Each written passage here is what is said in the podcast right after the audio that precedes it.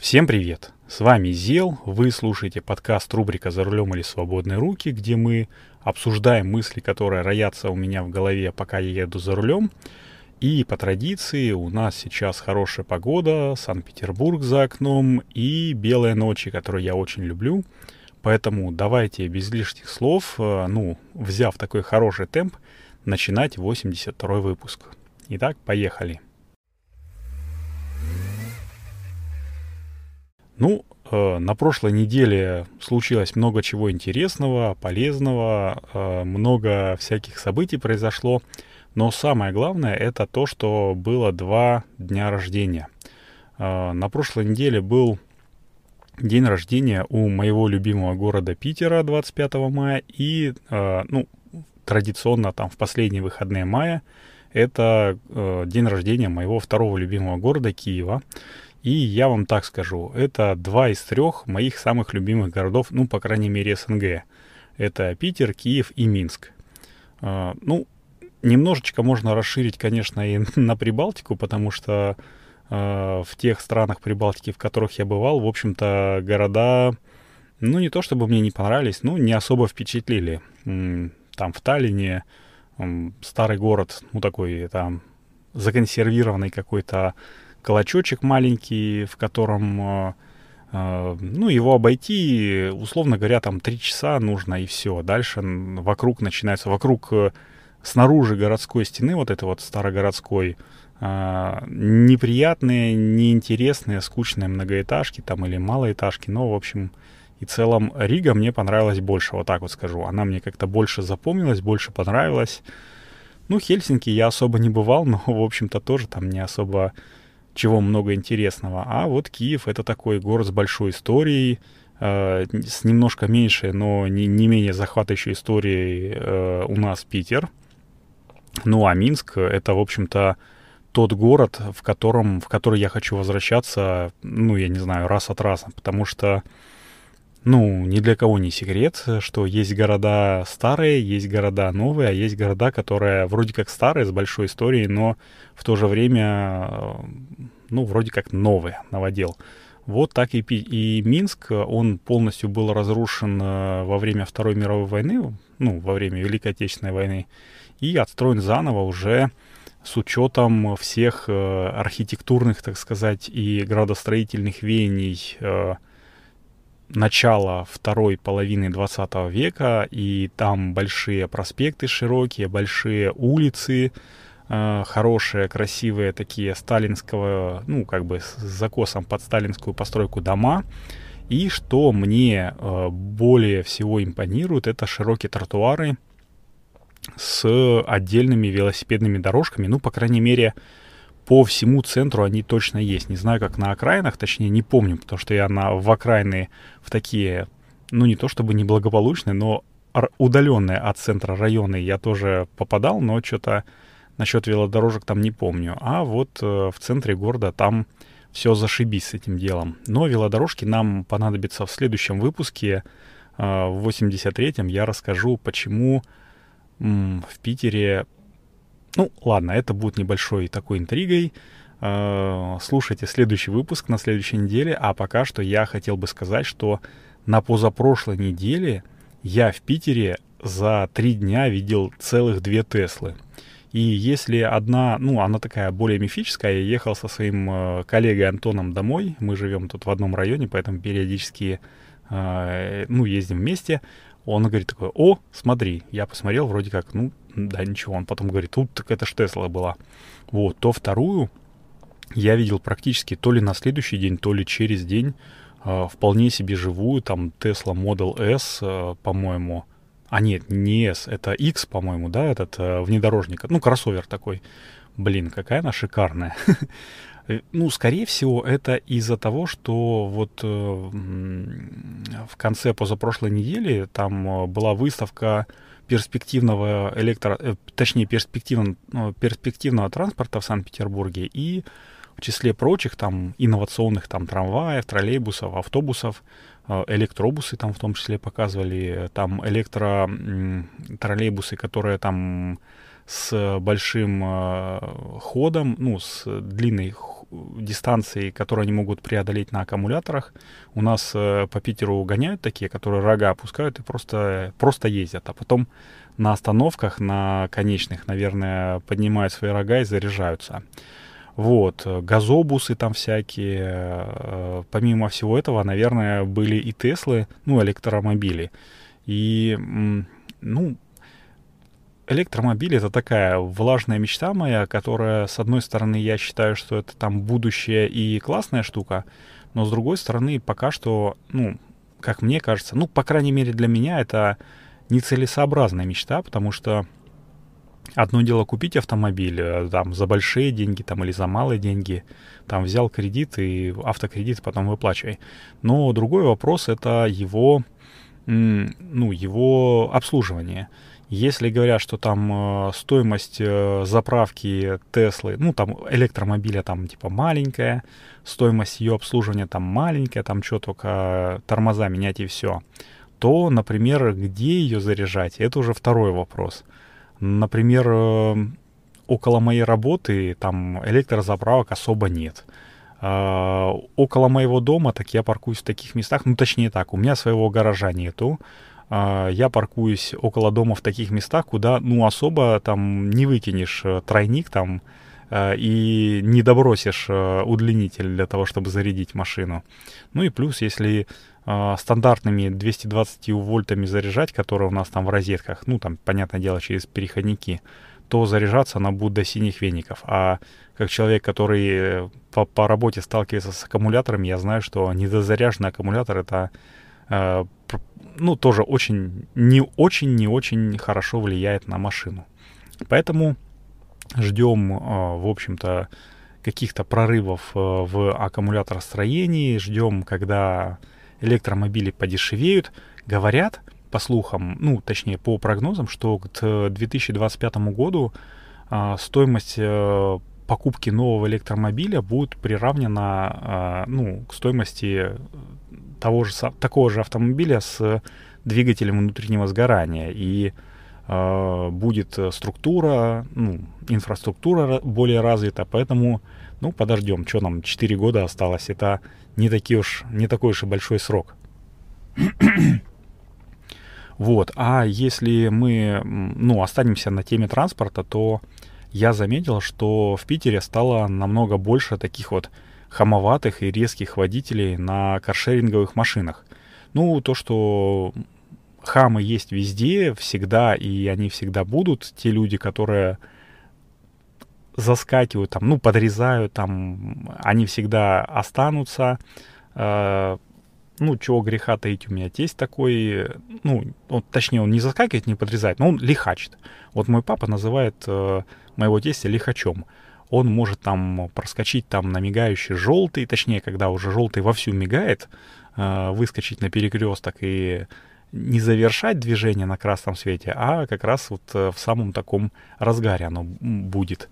Вот, он может там, не задумываясь о пассажирах, там резко стартануть, ну, короче, такой вот лихач. Вот, а вот, например, приезжал к нам из Беларуси там партнер, я его возил, он говорит: вау, вау, чувак, мы едем по мосту, по какому-то там, не помню, едем по мосту, и я вот так вот аккуратно, ну, то есть под горку немножко, в горку, точнее, вверх, я так, под, ну, не, не то чтобы подтираюсь, ну, так, на достаточно близком расстоянии от впереди идущей машины, там, я не знаю, ну, где-то метр, наверное.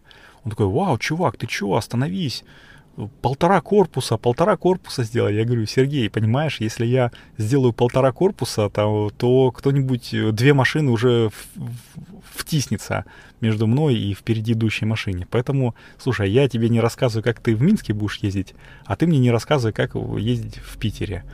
Вот. Ну и плюс я как-то приехал в Минск в командировку, ну не к Сергею, а, а ну, на торги, на электронные. Вот. И, значит, заселился... Точнее, не заселился, а апартаменты себе э, выписал с, с тем, чтобы меня привезли, водитель привез. Вот. Ну, значит, водитель подъезжает, значит, забирает меня, говорит: ну, тут сейчас у нас, конечно, пробки гигантские, поэтому там будем ехать там минут тридцать. Вот, я говорю, слушай, уважаемый, я приехал из Питера, у нас тут гигантские пробки, это, ну, точнее, у нас ехать минут тридцать, это не пробки, а мы, кстати, доехали минут за пятнадцать, вот, а, а так вообще на общественном транспорте, ну, там ехать тридцать минут, вот, я говорю, слушай, у нас тридцать минут, это не пробки, это как бы нормально, мы все учитываем это в, ну, там, в, в навигаторе, вот, а в Москве, я говорю, один раз попал в пробку на МКАДе, ночью, там, в четыре часа или в три часа ночи на МКАДе попал в пробку, там, в часовую. Поэтому ты меня не пугай, пожалуйста, этими пробками.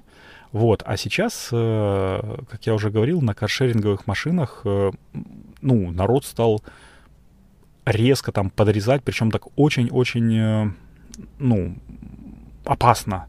Я понимаю, там, выскочил, там, все хорошо, но там пару раз я чуть не впилился, когда чуваки выезжали из, ну, из второстепенной дороги, вот, оно может быть и понятно, ни свое не жалко, но с одной стороны есть, ну, как это называется, там, кредитный рейтинг у вот этих вот ребят, ну, в этой вот каршеринговой программе, я не знаю, там все проколы, наверное, должны быть записаны, ну, где-то записываться в какой-то истории, ну, да, типа кредитного рейтинга, кредитной истории у банковской, вот, а с другой стороны, может быть, они, ну, типа, делают новые, там, себе новые аккаунты, я не знаю, как в каких-нибудь самоката-шеринговых компаниях, но у этих ребят-то, по идее, ты свои права фотографируешь и паспорт, я, честно говоря, не знаю, как, как это происходит, вот этот тот шеринг,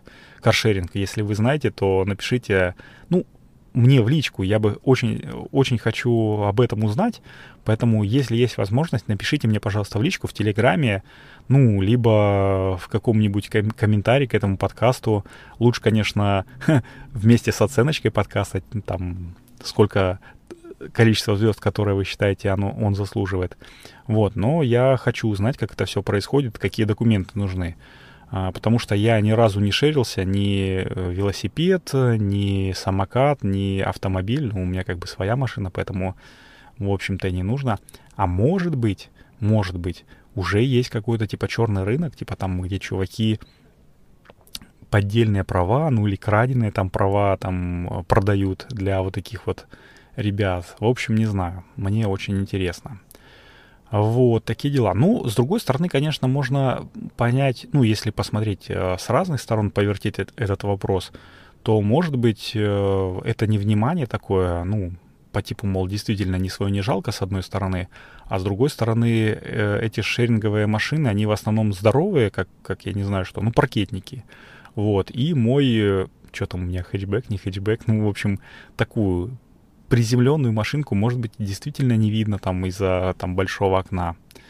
В общем, ребята, будьте аккуратны на дорогах, будьте на дорогах внимательны и вежливы, потому что, ну, никто не любит, даже когда я там, ну, бывает, там, перестраиваюсь, да, там, из одного ряда в другой, когда, ну, если стрелка там направо, да, и, и никого нету, я, понятное дело, потом моргаю, но эти ребята на шеринговых машинах почему-то... Вот три раза меня за прошлую неделю пытались сбить. Вот. Никто ни разу не поморгал. Странно. Может быть, отключены... Отключен знак аварийной остановки у чуваков. Ну, у этих вот машин. Ну, не знаю, не знаю. Вот. И сейчас я...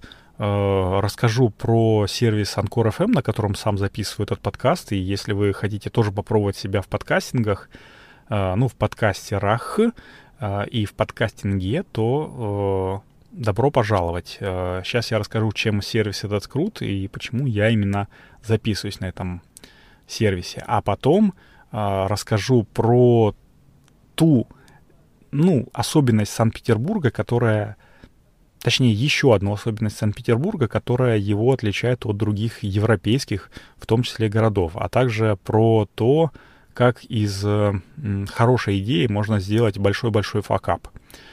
Вот. Итак, хоп.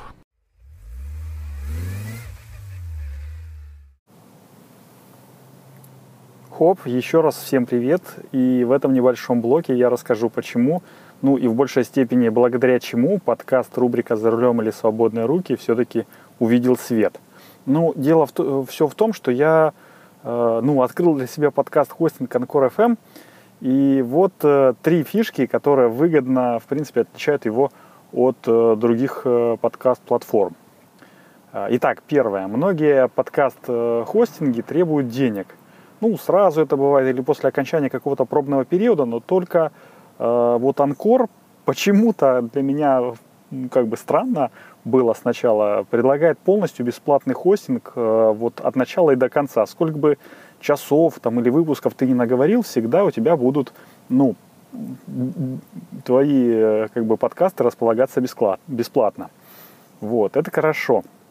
И второй принцип, э, точнее, вторая фишка, это вот мой принцип записал, залил, поделился, ну, такой простой, топорный, э, вот, он здесь работает, ну, на все сто процентов. Я неоднократно м, всем говорил, что подкаст рубрика «За рулем или свободные руки» это такой своеобразный, ну, борт-журнал или такой аудиодневник, в общем, э, и в целом это такой подкаст в формате лайв, без всяких склеек, перебивок, там, прочих украшательств. И Анкор с этим справляется на ура, благодаря простому и понятному интерфейсу, как в приложении, для любой мобильной платформы, наверное. Ну, я говорил, что у меня Apple, поэтому я в, в, Apple, ну, в App Store скачал как бы на раз. Так и, в принципе, в десктопной версии, там бух-бух-бух, три раза нажал, три кнопочки, и все, у тебя подкаст готов.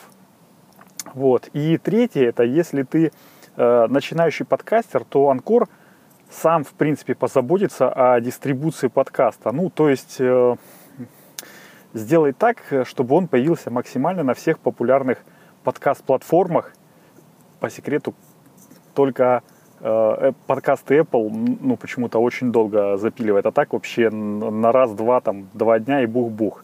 И помимо этого еще создает бесплатную публичную страницу подкаста для того, чтобы можно было слушать подкасты еще и в вебе.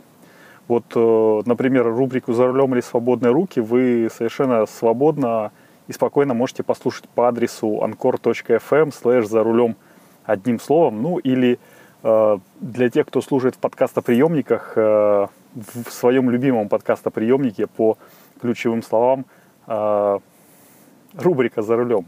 А еще, если у вас, ну, это такой уже дополнительный бонус, если у вас будет большая аудитория, там, то, в принципе, с Анкором можно и денег заработать.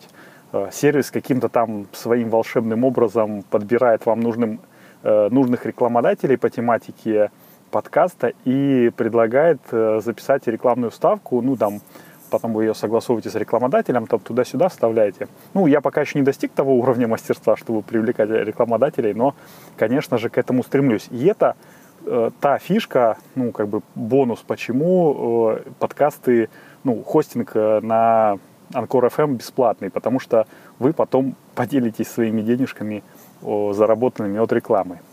И резюмируя, ну, как бы все, подытоживая немножечко, я хочу сказать, что, ну, вот главред «Медузы» на вопрос, что делать, если я хочу попробовать себя в подкастинге, ответила: нужно просто пробовать, записываться, выкладываться и смотреть, твое это или нет. Я, в принципе, с ней полностью согласен, э, с сервисом Анкор точка эф эм, э, на котором я сейчас записываюсь. Это легче легкого, поэтому, если только у вас появилось желание попробовать записать подкаст, вперед, не стесняйтесь. Э, я проверил это на себе уже в течение, ну, многих выпусков и, в общем-то, могу смело рекомендовать вам. Вот, ну а теперь переходим в основной блок подкаста, рубрика «За рулем или свободные руки». Хоп!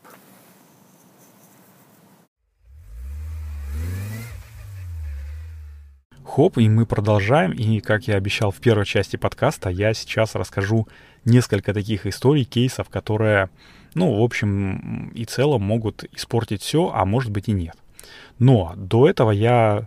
Возвращаясь к дню рождения Санкт-Петербурга, я уже не знаю, сколько там, более трехсотлетней истории, э, я хотел сказать, что только в Питере я видел одноразовые зонтики. То есть зонтики, которые ты берешь, там, покупаешь за девяносто девять рублей в каком-нибудь союз, э, ну, киоске «Союз Печати», э, используешь ровно один раз, после этого он слетает, ну, там... выгибаются спицы, там рвется вот эти вот...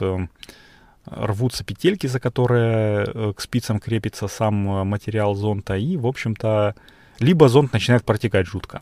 Вот я сколько не видел таких зонтов, ну, в мусор, и причем я сам видел, как люди покупают зонт, доходят с ним, ну, условно говоря, там, от остановки до, точнее, от Союз Печати до какой-то остановки, он выгибается, они его выбрасывают. Блин, зачем так делать? Это, я не знаю, чё, человеки, если вы...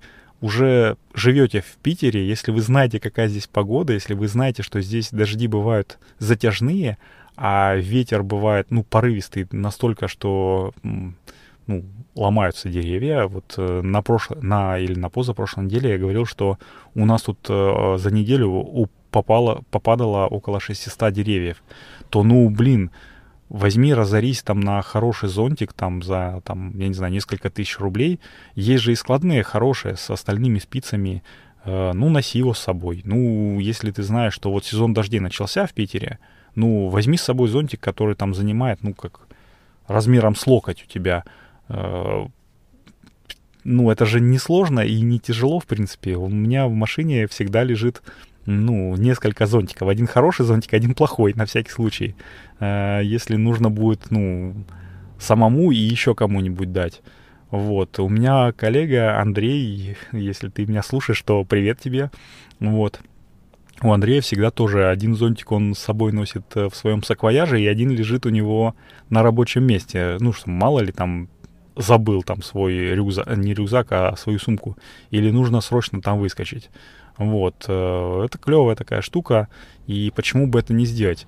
Но люди упорно покупают там зонты там из китайской стали, которая больше похожа на фольгу от конфет, там скрученную в трубочки, и потом выбрасывают их. Вот. Я даже видел где-то на Невском проспекте, ну, несколько лет назад, ну, прям...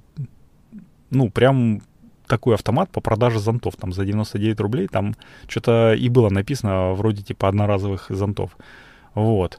Но это, наверное, идея такая, которая приносит прибыль компаниям, а вот что может приносить, ну, убыток, точнее, ну, или не убыток, а что может вообще, в принципе, разорить компанию, то яркий пример — это Windows Phone. Я вот тут недавно слушал... подкаст «Один белорусский», инфа сто процентов, это не реклама, это такая очень то, что я советую. Ребята очень круто и смешно общаются, записывают, ну, как бы записывают подкасты, там обсуждают какие-то новости мировые, обсуждают там свои белорусские новости, вот, иногда переходят на э, белорусскую мову, э, не знаю, правомерно ли называть ее торжкевица, потому что это, ну, там существует много... гипотез о том, что торжкевица — это такой, э, м, ну, местное наречие конкретное, то есть это как э, называть, ну, я не знаю даже, как называется, суржик там какой-то, вот, но, э, anyway, э, значит, э, один из ведущих говорит, вот, чувак, я слушал старые выпуски, это очень важно, потому что это выпуски за две тысячи какой-то там восемнадцатый год, и один из, из них говорит, э, чувак, вот смотри, у тебя Windows Phone, вот это типа мертворожденное там дитя, вот уже, по-моему, в две тысячи семнадцатом году официально прекратилась поддержка этого э, системы Windows Phone, десятка, по-моему, последняя была, вот, и у меня, кстати, был Windows Phone. Э, э, я склонен... Э, быть согласным с тем, что вот говорил тот ведущий, который говорил, у которого был этот Windows Phone, он говорит, ну, смотри, это же клевая штука по своей задумке. Да, я согласен. Клевая штука. Там, ну, система в Windows, как мобильная система, мне не очень нравилась, потому что, ну, потому что не очень нравилась, я не знаю. Точнее, я знаю, почему она мне не нравилась, потому что она, как, как, как и обычная винда, она такая запутанная, что для того, чтобы, ну, там, сфотографировал, ты сделал фотографию, тебе она не понравилась, ты хочешь ее удалить, что нужно нажать? Ну, в, норма... в обычных таких системах, э, телефонах, к которых мы привыкли, там, iOS, Android, ты нажимаешь на значочек корзинки, э, оно тебе говорит, типа, ок, твой файл удален, он находится в корзине, если тебе вдруг нужно, еще тридцать дней он там полежит. Хорошо. В Виндофоне нужно было нажать э, значочек «Удалить». Там, во-первых, нужно было нажать на три точки, потом на значочек «Удалить». Потом оно тебя спрашивает: так, чувак, ты точно хочешь удалить эту, эту, этот файлик? Ты нажимаешь «Да», окей, я точно хочу удалить. Окей, я типа удалил, но ты смотри, он лежит у тебя там вот. Ты точно, ты, ну, там, в корзине. Ты уверен, что ты хочешь его действительно удалить, а не из корзины его обратно достать? Ёханый бабай. Ну, да, конечно, если я два раза нажал на «Удалить», я, конечно, хочу его удалить. Вот, и таких вот примеров очень много. Для того, чтобы как-то настроить под себя, ну, эта система, она э, позиционировалась как гибкая, как альтернатива там iOS. Э, для того, чтобы настроить ее под себя, это нужно быть таким, ну, короче, матюк не буду говорить, но очень сильным инженером, с очень сильно инженерным складом ума. И знать э, систему от и до, там, прочитать кучу мануалов. Вот. У меня, например, не получилось. Единственное, что у меня получилось, это поменять обои и, э, и что еще? И цвет иконок. Ц- иконки такие были плоскенькие, красивые. Вот этот вот дизайн, метро-дизайн, это все очень круто. Потом его перенесли на планшеты и вообще на обычный Windows, что я считаю вообще фигня. И не пользуюсь этим, хотя у меня десятка э, стоит на работе. Ну, не пользуюсь этим метродизайном. Тесть у меня тоже не пользуется. Теща не пользуется, у нее тоже десятка. Ну, в общем, никто, мне кажется, им не пользуется ни на, ну, такой десктопной версии, ни в мобильных версиях. Потому что еще есть те м, старички и планшеты на Windows, в том числе и у моего тестя, которые, ну, которые, как бы, для которых этот дизайн метро и создавался. Вот, ну и плюс э, последней каплей это было то, что, значит, для того, чтобы узнать, поддерживает ли твой телефон обновление с седьмой версии вин, э, ну, Windows Phone системы на десятую версию Windows Phone системы, нужно было сначала там прошерстить кучу форумов, ну, я там эф пэ дэ а читал, вот, я смотрю, да, мой поддерживает, у меня там какая-то Lumia была непонятная, смотрю, поддерживает. Думаю, ну-ка обновлюсь. Смотрю, вышло обновление для Lumia. Ну-ка обновлюсь. М-м, нажимаю на кнопочку э, обновления системы. Ну, знаете, как там в Android там есть, как в iOS есть. Оно пишет: нет, у тебя самая новая система. Да ёханый бабай, как, как это может быть? Э, ну, написано, что типа уже все должны были обновиться год назад. И потом, когда... прочитав до конца ветку форума, значит, оказалось, что для того, чтобы узнать, что твоя система... Ну, короче, для того, чтобы вот эта вот единичка загорелась, что твою систему можно обновить, нужно скачать определенное приложение, установить его, дать там какие-то права, разрешения, и только потом ты еще раз заходишь в... Ну, ты сделал все манипуляции, и после того, как ты... Э, после этого...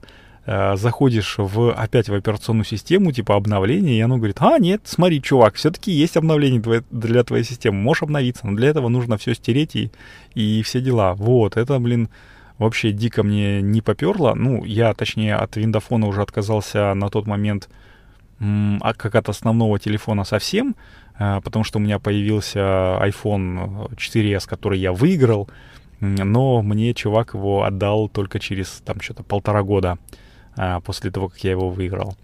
Я его использовал как резервный, ну, не резервный телефон, а как, точнее, рабочая симка у меня там стояла, но я потом и от этого отказался, ну, потому что совсем не могу. А тесть у меня как- как-то пользовался, я не знаю, еще года, наверное, два он пользовался, уже тогда была Lumia, но не нокиевская, а от Microsoft, ну, именно Microsoft, Microsoft. Так вот, я к чему? К тому, что любую идею хорошую можно загнуть, любую компанию хорошую можно загнуть одной лишь системой. Ведь смотрите, была хорошая-хорошая-прехорошая компания Nokia, которая выпускала прекрасные телефоны. Телефоны, которые любили и знали все. И когда пришел, ну, Android, они начали выпускать телефоны на Android.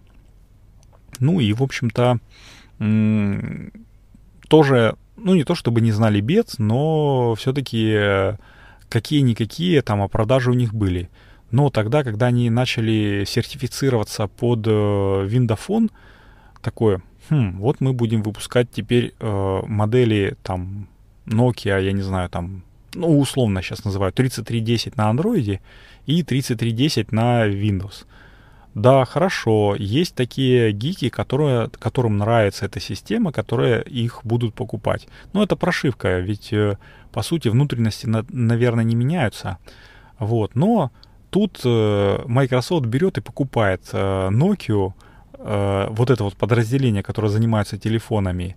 Все телефоны выпускают на платформе Windows Phone, и, получается, на Android уже не выпускаются телефоны Nokia. Но все было бы, может быть, хорошо, может быть, они бы и захватили те двадцать процентов, ну, или двадцать пять процентов рынка, которые, ну, которые намеревались захватить, если бы у них была э, хорошая база программная. Ведь э, под, каждый, м, под, каждый, под каждого производителя телефонов, под каждую систему, точнее, нужно писать отдельную, ну, отдельный софт, отдель, еще один вид программы, ну, точнее, еще одну версию программы. Вот. Но так как э, подписочная база, ну, точнее, база абонентов у виндофонов была маленькая, то под нее никто и не хотел писать программы. А, а э, так как под них не было нормальных программ, то, в общем-то, никто не покупал их. Ну, потому что какая, какой смысл покупать, там, например, крутой телефон с крутой камерой, а вот, например, Nokia, что-то там, Lumia десять сорок, по-моему, была с офигенной на тот момент камера, камерой от Зельца, там, что-то десять мегапикселей, когда, в тот момент, когда у всех было не больше трех или двенадцать мегапикселей. Вот. Если ты не можешь пользоваться Инстаграмом, если Инстаграма, ну, тупо нету, если ты не можешь пользоваться там нормальным браузером, э, ну, там, а можешь пользоваться, пользоваться только Edge, который на тот момент был не развит, и под него там не писали сайты, там сайты все были кривые, мобильных версий сайтов не было, оно там загружалось через пень-колоду. Э, какие еще примеры? Примеров там пятьсот миллионов можно, ну, насобирать, но, в общем-то, э, как итог, мы знаем, что компания Nokia сдулась полностью, Microsoft ее, ну, мягко говоря, разорила, и этот, э, если я правильно помню, то Стивен Apple, Apple э, был там президент, вице-президентом каким-то майкрософтовским, он, значит, в Nokia перешел, ну, когда они ее купили, разорил полностью и, в общем, вернулся обратно в Microsoft. И таким образом э, Microsoft убила одного из главных там и лучших производителей смартфонов. Ну, точнее, телефонов вообще в принципе. Вот как говорят, что Apple Watch — это самые продаваемые часы вообще в мире, не смарт-часы, а именно часы в мире, то Nokia раньше был самым таким продаваемым брендом телефонов. Вот. Сейчас где он? Даже китайская вот компания, корпорация, забыл, как она называется, которая выкупила Nokia и пыталась реанимировать ее, даже у нее не получилось. Я вот сейчас э, Nokia вижу только, даже бабушкафонов они про, не производят, вот кнопочные телефоны, которые необходимы для, ну, там, для военных, там, ну, короче, те, которые, в которых нет интернета, в которых нет э, диктофона, в которых ничего нет, кроме звонилки там и смс-ок. Вот. Только, только такие Nokia я вижу, которые стоят там девятьсот девяносто рублей. Но за девятьсот девяносто рублей ты никакого навара там не получишь. И, э, в общем, компания все больше и больше скатывается вниз. Вот такие дела. Вот э, так вот можно одной идеей неправильной, э, ну, убить продукт. Вот. А что касается технологичных компаний, то я... Еще неделю назад хотел включить, да, даже, может быть, две недели назад хотел включить Вангу, ну и наша любимая рубрика «Включаем Вангу», вот, и все хайпели там по поводу AirTag'ов. Я этого не делал, ну, потому что я, в общем-то, не знаю, такой неудачный хайпажор, но каждый там второй или каждый первый даже слышал, что такое AirTag. Это такая меточка маленькая от компании Apple, которую, которая предназначена для того, чтобы не забывать свои вещи. Вот. И одним из ну, таких особенностей, ну, точнее, там несколько особенностей у этих AirTag'ов было. И одной из особенностей, помимо того, что они, как всегда, царапаются о воздух, эти сами таблеточки, было то, что э, внутри стоит батарейка, ну, точнее, элемент питания си ар какой-то, двадцать тридцать два, по-моему. Э, такая кругленькая таблеточка, которая у каждого автомобилиста стоит как минимум там в иммобилайзере, э, вот, э, а как максимум еще и в брелке, который ключи, ну, зажига... ключ, ключ зажигания. Вот. Но э, возникла такая... М- ну, как бы угроза, что эти брелочки могут раскручивать дети и сжирать эти батарейки. Да, это действительно так, я согласен с тем, что, э, в общем-то, дети любознательные и все познают через рот. Ну, маленькие дети, я имею в виду. Э, и вот эти вот батарейки, они очень круто проскальзывают э, в глубину, э, в глубину человека. И, в общем-то, потом, разлагаясь, причиняют очень большой вред. Поэтому я э, заклинаю вас, друзья, берегите батарейки, даже использованные, подальше от детей. Вот, но э, вернусь к тому, что я хотел включить Вангу и сказать, что... Ну, помните, я говорил про то, что проклятие первого поколения. Я рассказал там про AirPods, про там айфоны, там, которые до приставки S. Вот, точно так же я думал и с э, AirTag'ом поступят, а именно сделают, ну, там, послушают общественность и скажут: так, чуваки, мы тут, значит, взвесили все за и против, мы посмотрели ваши комментарии, и теперь второе поколение AirTag'ов будет с встроенным аккумулятором, то есть такой unibody корпус будет, который можно будет зарядить через любую вашу любимую э, зарядку, ну, с поддержкой Qi. Ну, вот беспроводную зарядку, то есть индукционной, индукционным способом заряжать. Точно так же, как можно даже не то, что разрабатывать новую, ну, хотя, конечно, зная Apple, они бы разработали свою зарядку для э, конкретно AirTag'ов, но можно было бы даже использовать зарядку для Apple Watch. Почему бы и нет? Оно клево ложится на вот в эту выемку для Apple Watch, и можно было это сделать. Но сейчас, послушав людей, ну, которые, скажем так, не то чтобы в теме, но там аккумуляторщики, батарейщики, и, в принципе, включив логику, я понял, что, скорее всего, они этого не сделают. Не сделают по нескольким причинам. Во-первых, Во-первых, что? Во-первых, корпус такой, ну, точнее, несъемный элемент питания, он же деградирует. Ну, каждый аккумулятор, он деградирует. Каждый элемент питания, он тоже деградирует. Собственно, батарейки почему нельзя заряжать? Потому что, ну, потому что нельзя заряжать. И э, как только ты вставляешь их в девайс, они начинают деградировать, заряда становится все меньше, меньше, меньше. И если аккумулятор можно зарядить, то батарейки нет. Это как бы можно считать минусом, потому что ты должен менять батарейки, а аккумуляторы заряжать. Но плюсом может явиться то, что если у тебя, ну, в AirTag как бы пишут, что этой батарейки хватает на год, ну, элемента питания, при таком, ну, нечастом использовании, то через год аккумулятор встроенный, если он будет встроенный, он полностью, ну, сдохнет. И каждый раз он будет все меньше, меньше, меньше. Вот как э, Apple Watch, там, когда покупаешь, ну, либо телефон, там, когда покупаешь только новый телефон, у тебя держит заряд, боже мой, двое суток, блин, класс. Это то, чего я мечтал. Наконец-то боги, там, инженерной мысли услышали меня, и теперь можно не заряжать каждую ночь. Но нет, потом через какое-то время аккумулятор деградирует, и ты заряжаешь уже там каждые полтора дня, потом каждый день. Вот, точно так же и здесь.